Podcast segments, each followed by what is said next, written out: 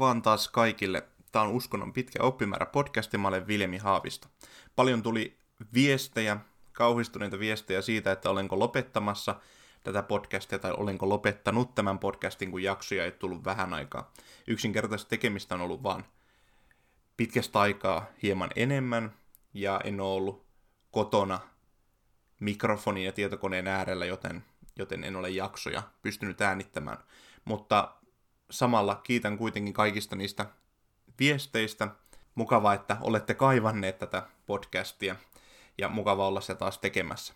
Olen saanut samalla myös paljon jaksotoiveita ja ne toiveet pyrin huomioimaan jatkossa tätä podcastia tehdessäni ja en osaa vielä luvata, että milloin mistäkin jaksosta puhun, mutta kaikki ne on huomioitu ja talteen pistetty. Tänään puhutaan tällaisesta vähän raflaavammasta aiheesta. Jakson nimihän on Uskomattomat uskonnot, ja tässä jaksossa keskityn kolmeen uskomattomaan uskontoon. Tänään käsittelyssä siis raelilaisuus, pastafarismi ja John Frum liike. Mennään jakson pariin.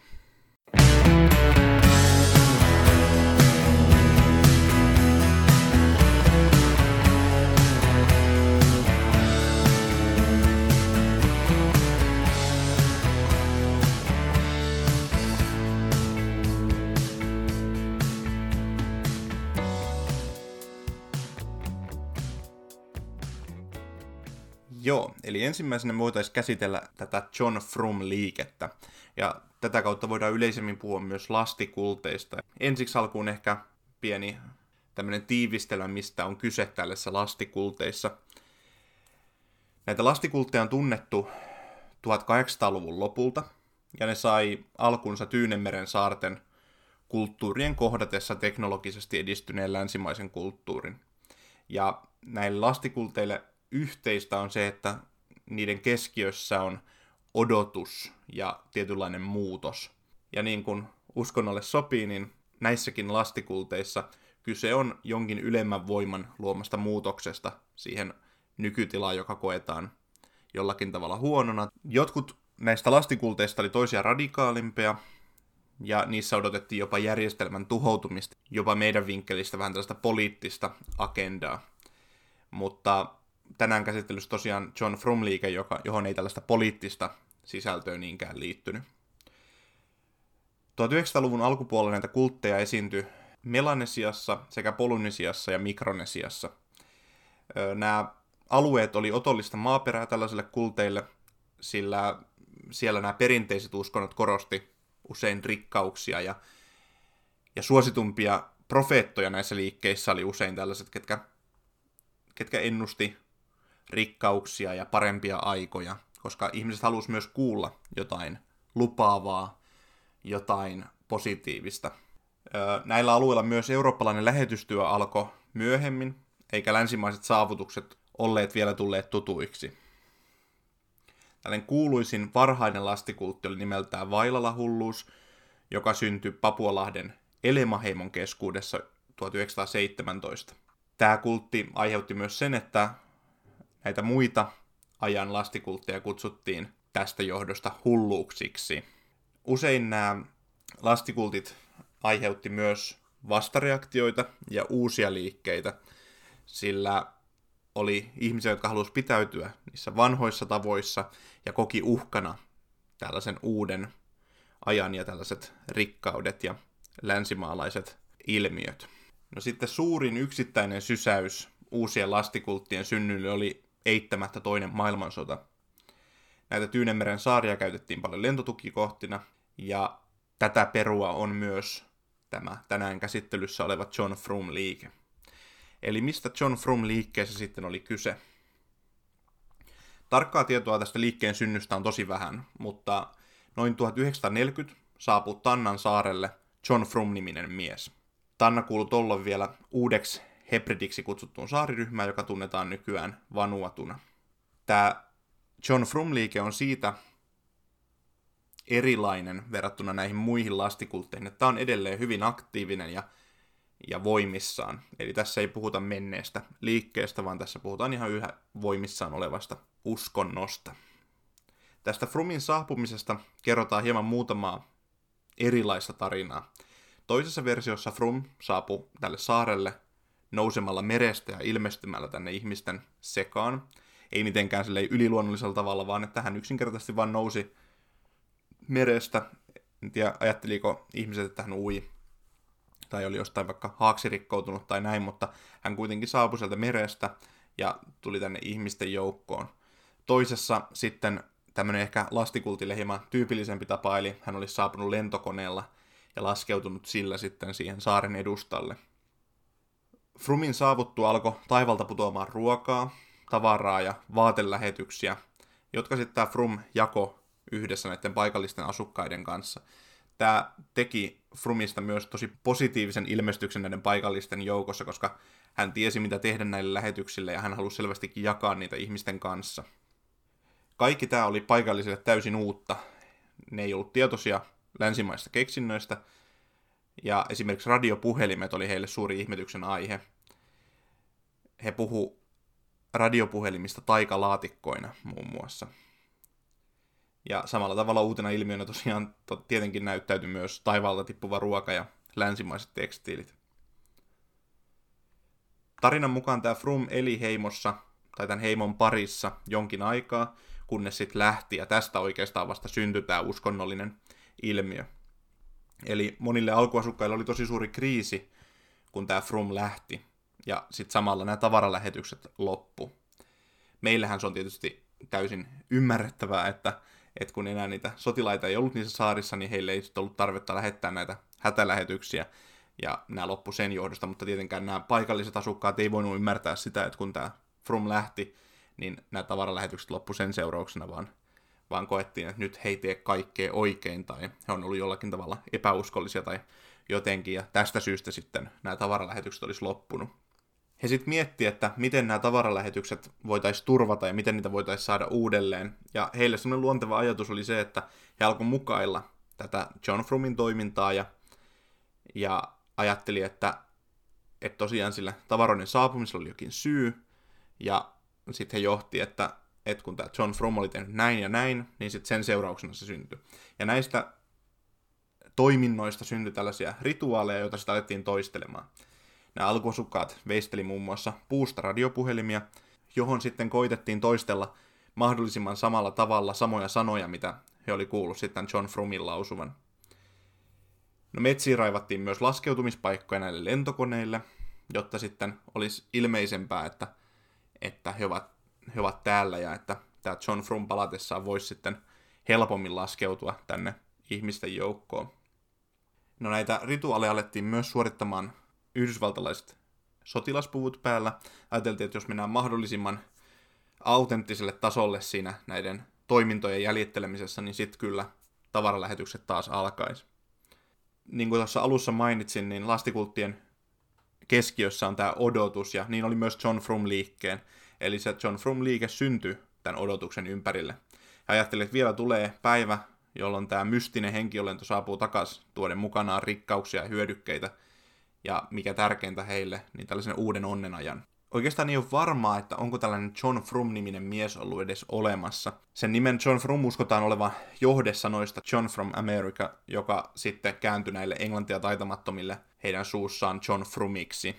Tästä nimestä on kyllä merkintöjä. Kun selailin lähteitä tätä jaksoa varten, niin muun muassa törmäsin tällaiseen tarinaan, jossa, jossa tällaiset valkoiset siirtomaa-isännät oli oli sitten kirjannut tämän nimen ylös, kun he oli ruvennut ihmettelemään, mihin kaikki alueen vuohet katoaa. Ja sitten kun selvisi, että näitä vuohia teurastettiin tällaisiin juhliin, niin sitten kun niiden juhlien syytä ruvettiin miettä, äh, kyselemään, niin sitten tämä nimi olisi noussut esiin. Ja ilmeisesti tästä on enemmänkin, tätä on enemmänkin tutkittu, mutta, mutta se todellisuus jäi mulle sitten epäselväksi. Mutta periaatteessa se ei muuta kuitenkaan tämän kokemuksen todenperäisyyttä, sillä todennäköisesti siellä on ollut joku amerikkalainen sotilas, oli sitten hänen nimensä John Frum tai kuka tahansa. Tämän Frumin ympärillä nivoutuu myös toinen toista erilaisempia uskomuksia, niin myös tässä kuin monessa muussakin asiassa, niin aika kultaa muistot ja nämä ketkä sen ajan oli kokenut, niin kertoi tarinoita jälkipolville ja jälkipolvit kertoi tarinoita taas omille jälkipolvilleen. Ja sitten pikkuhiljaa tällaiset hyvinkin myyttiset tarinat alkoi leviämään kansan parissa. Frumin kerrotaan puhuneen muun muassa luontevasti tätä alkuperäisväestön kieltä, heti siitä hetkestä, kun hän saapui, niin hän puhuu heidän kanssaan luontevasti. Ja Frumin kerrotaan asuttaneen se aika, kun hän oli tuolla, niin aktiivista tulivuorta ja tällaisia tarinoita, joiden todenperäisyyttä ei tietenkään voida vahvistaa, mutta jotka kuulostaa ehkä alkuun hieman yllättäviltä asiasta tuntemattoman korvaan. Niin kuin sanoin, niin tämä liike on edelleen voimissaan. Vielä tänäkin päivänä alueen alkuperäisasukkaat pukeutuu säännöllisesti näihin sotilaspukuihin ja kokoontuu näihin pyhinä pitämiinsä paikkoihin tämän John Frumin palun toivossa. Tältä alueelta, täällä on vierailtu ja näin, niin on löydetty paljon tällaisia niin kutsuttuja ikoneja, joissa on maalauksia tästä John Frumista, ja niihin on usein liitetty lause, että kun hän tulee takaisin tai näin, eli se odotus on hyvin tällaista messiaanista. Mutta tässä oli siis John Frum-liike. Tän, tästä on aika vähän tietoa, oikeastaan todella vähän. Tästä John Frumista on tehty myös elokuva vuonna 2011, ja sen nimi on sellainen kuin John Frum, He Will Come. Ja tämä on tämmöinen dokumenttielokuva. En ole itse vielä katsonut, mutta ajattelin, että saatan hyvinkin katsoa sen. En tosiaan osaa sitä vielä teille suositella ollenkaan, enkä tiedä sen, sen, sen tota, laadusta sitten tietenkään yhtään, mutta, mutta tällainen on olemassa, että jos asiasta haluaa lisätietoa, niin, niin sellainen on tehty, sanonpahan vaan. Joo, mutta sitten voitaisiin siirtyä tämän jakson toiseen uskomattomaan uskontoon, jonka nimi on raelilaisuus. Moni on saattanut tähän törmätä, varsinkin jos tällaiset ufokultit kiinnostaa, jos skientologia ynnä muut on, on tuttuja, niin sitten tähän on saattanut hyvinkin törmätä. Eli raelilaisuus on Ranskasta peräisin oleva ufo-uskonto, jonka perusti tällainen Rael-profeetta. Ja oikealta nimeltä hän on Claude Vorilhon. En osaa itse ranskaa lausua, joten mennään tällaisella suomalaisella tavalla lukea tämä nimi. Vorilhon toimi ennen uskonnon perustamista ja näitä näkyjä muun muassa laulajana sekä autourheilutoimittajana. Joissakin lähteissä häneen viitataan myös autourheilijana, sillä Vorilhon toimi myös testikuljettajana. Kun hän perusti tällaisen oman Autopop-lehden, niin hän sitten testasi autoja ja myös sitten ajo joitakin kilpailuja. Tämä Vorilhonin uran suunta kuitenkin muuttui radikaalisti, kun hän kertoi tavanneensa 13. joulukuuta 1973 ja sitä seuranneena päivinä ulkoavaruuden muukalaisen, joka antoi hänelle sitä tehtävän. Ja tämä tehtävä oli levittää tämän ulkoavaruuden muukalaisen sanomaa ympäri maailmaa. No mistä sitten tässä sanomassa oli kyse, niin railaisuuden keskeinen ajatus on, että merkittävä osa tällaista yliluonnollista uskomuksista ja uskonnoista, joita me nyt nykyäänkin tunnetaan, on peräisin muinaisten ihmisten kohtaamisista avaruusolentojen kanssa. Ja ihmiset ei ole tiennyt, mitä oliot olivat, ja nimesivät nämä sitten luontevasti jumaliksi. Tästä syystä railaiset eivät itse usko yliluonnollisiin jumaliin. He uskovat, että kaikki tällaiset yliluonnolliset kohtaamiset tosiaan on kohtaamisia todellisuudessa ulkoavaruuden olentojen kanssa. Railaiset suhtautuu uskonnollisiin teksteihin hyvin vapaamielisesti, mutta uskoo, että niiden taustalla on kuitenkin tosi tässä heidän omassa viitekehyksessä, eli että ne on ilmestyksiä näiltä ulkoavaruuden olennoilta ja siinä suhteessa tosia, mutta että sitten tässä vallitsevassa kontekstissa, eli planeetta maassa, ne ovat sitten hieman vääristyneet. No, raililaiset nimittää näitä ulkoavaruuden olentoja hebreankielisellä sanalla Elohim, jonka he kääntää muotoon niihin, jotka tulevat taivaasta. Ja he käyttävät tässä tosiaan tässä monikkomuotoa, eli niin kuin elo, tälle suomalaistaan sanoisin, että Elohimeihin.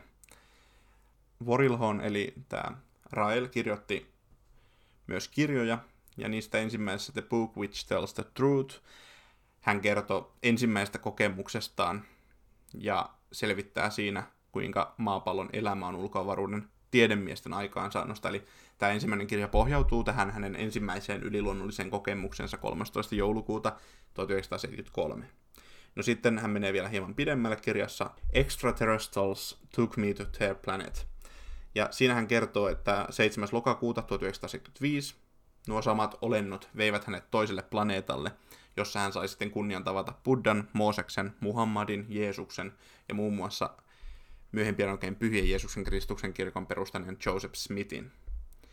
Ja hän kertoo, että hänen kirjoituksensa myös perustuu näihin tapaamisiin ja, ja näillä on sitten näiden profeettojen hyväksyntä näillä teksteillä.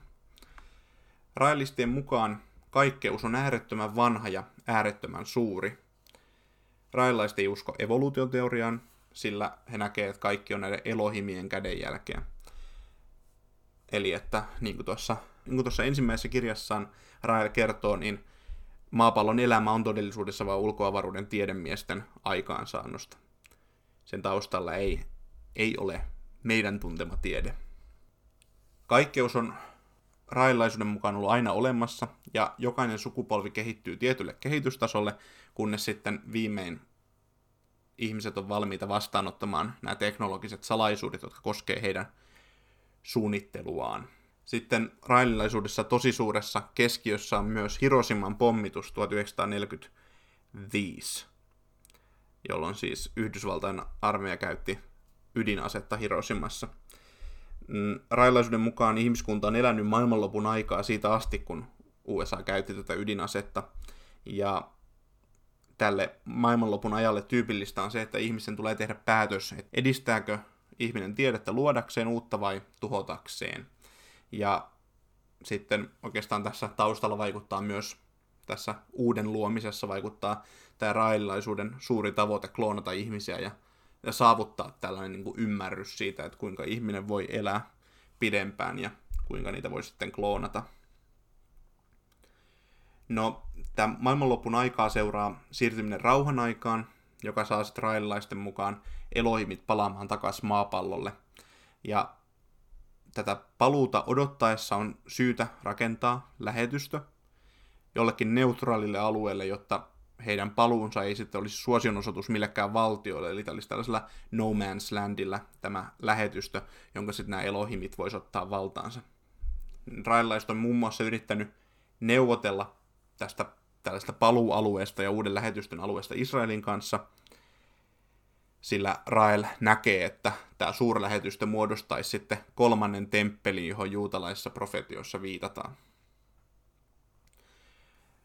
No, mitä sitten tulee tähän raelilaisten uskonnollisuuteen yleisesti, niin he kokoontuu säännöllisesti nimenomaan vuokrattuihin tiloihin, sillä he ei halua ostaa tälle kirkolle tiloja.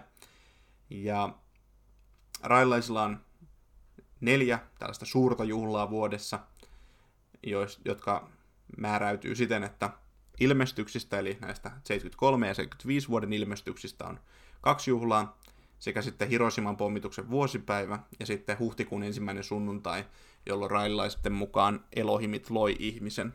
Ja niin kuin sanoin tuosta Hiroshiman suuresta merkityksestä, niin myös railaisten ajanlasku ö, pohjautuu Hiroshiman pommitukseen. Eli heidän ajanlaskunsa menee siten, että esimerkiksi 10 vuotta AH, eli After Hiroshima, eli 10 vuotta Hiroshiman jälkeen.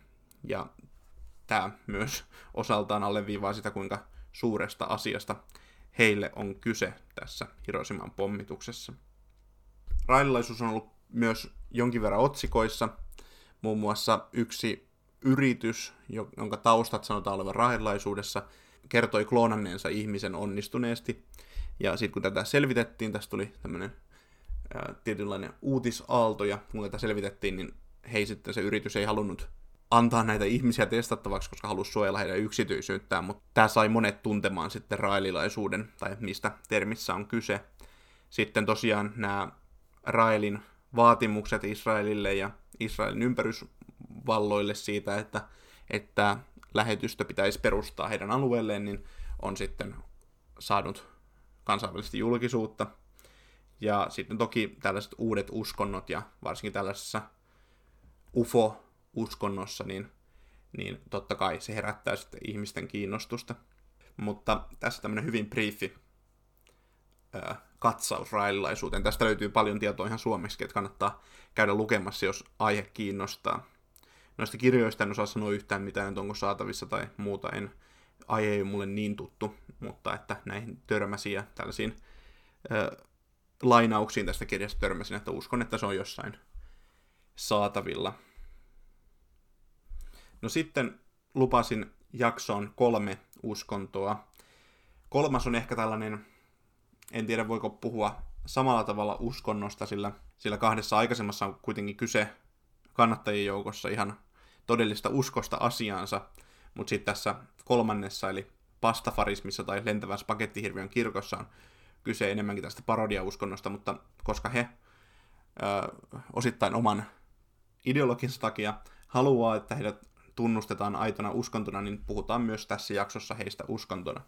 Eli pastafarismi tai uh, The Church of Flying Spaghetti Monster on tällainen Bobby Hendersonin luomus vuodelta 2005. Tai silloin 2005 tämä uh, liike sai julkisuutta, kun vastalausena Kansasin osavaltion päätökselle sallia älykkään suunnittelun opettaminen evoluution rinnalla, niin Bobby Henderson suuttui tästä ja sitten perusti tämän The Church of Flying Spaghetti Monster, tai oikeastaan silloin kyse oli enemmänkin tästä itse lentävästä spagettihirviöstä. Hän loi tällaisen äh, usko, uskomusolennon, tai hän kertoi tällaista uskomusolennosta, joka, jota myös pitäisi sitten opettaa, opettaa tuota kouluissa. Ja tällä tavalla ivattiin sitä kansasin osavaltion päätöstä. Ja tietyn kansan parissa tätä äh, pastafarismia pidetään sellaisena uutena Russellin T-kannuna, jolla sitten pystytään argumentoimaan ää, tällaisia perinteisiä uskontoja vastaan. Tästä lentävän spagettihirviön uskonnosta on tullut internet-ilmiö, ja sitten tämän internet-ilmiön seurauksena tämän uskonnon seuraajat on ruvennut kutsumaan itseänsä pastafareiksi. Ja heillä on tämmöinen julistus, että he kertoo olevansa hänen nuudellisen ulokkeensa koskettamia ja saarnaavat nuudellisen herransa sanaa ainoana oikeana uskontona. No Henderson on, kun häneltä on tivattu tätä, että onko tämä nyt sitten hänen mielestään oikea uskonto vai ei, niin Henderson on sanonut tälleen salakavalasti, että pastafarismi on yhtä oikea uskonto kuin esim. kristinusko tai islam. Ja tavallaan tässä sitten ihmisen päätettäväksi jää se, että ovatko nuo kaksi oikeita uskontoja tai hänen nostamansa uskonnot oikeita uskontoja vai eivät. Ja jos ne ei ole, niin sitten pastafarismikaan ei ole, mutta jos ihmisen mielestä ovat, niin sitten myös pastafarismiin pitää suhtautua aitona uskontona. Pastafareilla on myös oma pyhä kirja, The Gospel of Flying Spaghetti Monster, joka kuvailee uskon pääpiirteet ja perustelee omalta osaltaan sitä, miksi pastafarismia on pidettävä oikeana uskontona. Itseltäkin tuo kirja löytyy hyllystä, sillä olen se jostain saanut. Ja kun tätä kirjaa tässä nyt samalla selailen, niin tässä nim- kannessa on Bobby Hendersonin nimi myös, että hän on ihan tämän kirjoittaja. Kirjoittaja, että tämä ei, tätä ei esitetä tällaisena taivaasta pudonneena kirjana, mutta on tämä englanninkielinen versio, sillä tiettävästi tästä ei suomennosta ole ikinä tehty. Tässä on noin parisataa sivua, 170, myös kuvia spagettilautasista ja, ja tällaisia erilaisia piirroksia ja sitten teoriaa tämän uskomuksen taustalle ja sitten kuvia, joita väitetään aidoiksi kohtaamisiksi mm, tämän hirviön kanssa. Tämä on ihan hauska luettava, kannattaa joskus tutustua, tutustua tähän kirjaan. En tiedä, löytyykö kirjastoista, mutta ainakin, tota, ainakin netin kirjakaupoista sitä on löydettävissä. Joo. No, tämä uskonto on myös protestoinut muulloinkin kuin tuolla 2005 yhteiskunnan ilmiöitä vastaan. Vuonna 2011 itävaltalainen pastafari Niko Alm ei hyväksynyt EU-direktiiviä, jonka mukaan ajokorttikuvassa saa käyttää päähinettä vain mikäli se on uskonnollisen vakaumuksen merkki, ja vaati käyttää pastafarien pyhää päähinettä, eli pasta siivilää kuvassa, ja sai sitten luvan vedottuaan tähän uskonnolliseen päähineeseen. Tammikuussa 2014 Christopher Saffer vannoi New Yorkin kaupunginvaltuuston virkavalan tämä pastasiivillä päässään. Ja tällaisia tapahtumia on aika paljonkin, että ihmiset on muun muassa Yhdysvalloissa vaatinut saada laittaa kuvaan tämän pastasiivilän päähän. Niitä löytyy googlettamalla näitä kuvia. Ja paljon muutakin tietoa, koska todellisuudessa tämä on ihan internetin parissa levinnyt ilmiö tämä uskonto, niin sieltä löytyy kyllä paljon tietoja. Mun mielestä toi kirjakin tuo The Gospel Flying Spaghetti Monster löytyy löytyy PDF-muodossa internetistä ihan vapaasti luettavissa. No eri puolilla maailmaa sitten pastafarismi on myös saanut oikeuden rekisteröityä viralliseksi uskonnoksi, muun muassa tuossa Puolassa ja Uudessa-Seelannissa ja Alankomaissa. Keskeisessä asemassa tässä uskonnossa on myös merirosvot.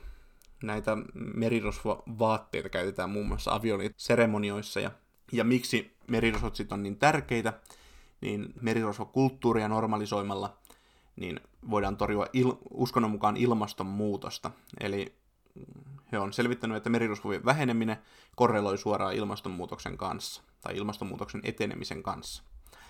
Ja useat tämän Bobby Hendersonin luomista uskomuksista parodioi tällaisia älykkään suunnittelun kannattajia ja niiden yleisiä todisteluja.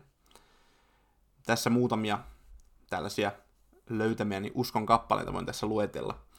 Eli lentävä spagettihirviö loi kaikkeuden aloittain vuorista, puista ja kääpiöistä, ja kaikki todisteet evoluution olemassaolosta luotiin samalla. Ilmaston lämpeneminen, maanjäristykset, hurrikaanit ja muut luonnonkatastrofit johtuvat merirosvojen lukumäärän vähentymistä 1800-luvun jälkeen, niin kuin tuossa äsken jo sanoinkin. On epäkunnioittavaa opettaa lentävän spagettihirviön oppia pitämättä yllään hänen valitsemaansa pukua täyttä merirosvovarustusta.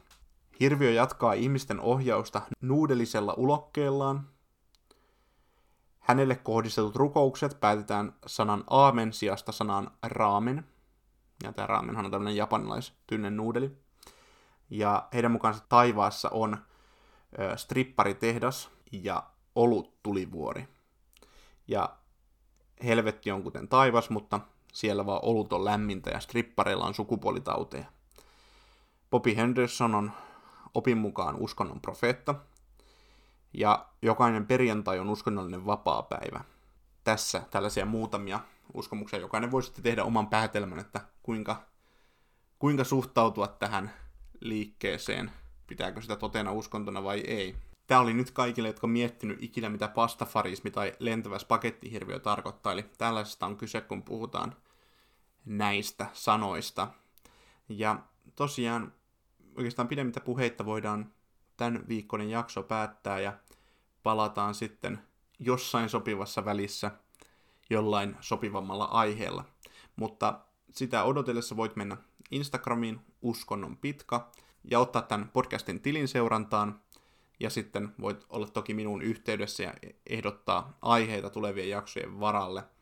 Tai sitten jos mielessä on jotain palautetta jaksoihin liittyen tai podcastiin yleisesti, otan ne mielelläni vastaan. Ja kiitän samalla myös kaikkia niitä palautteita ja palautteen antajia, jotka ovat tähän mennessä niin tehneet. Mutta kiitos, että kuuntelit. Palataan taas.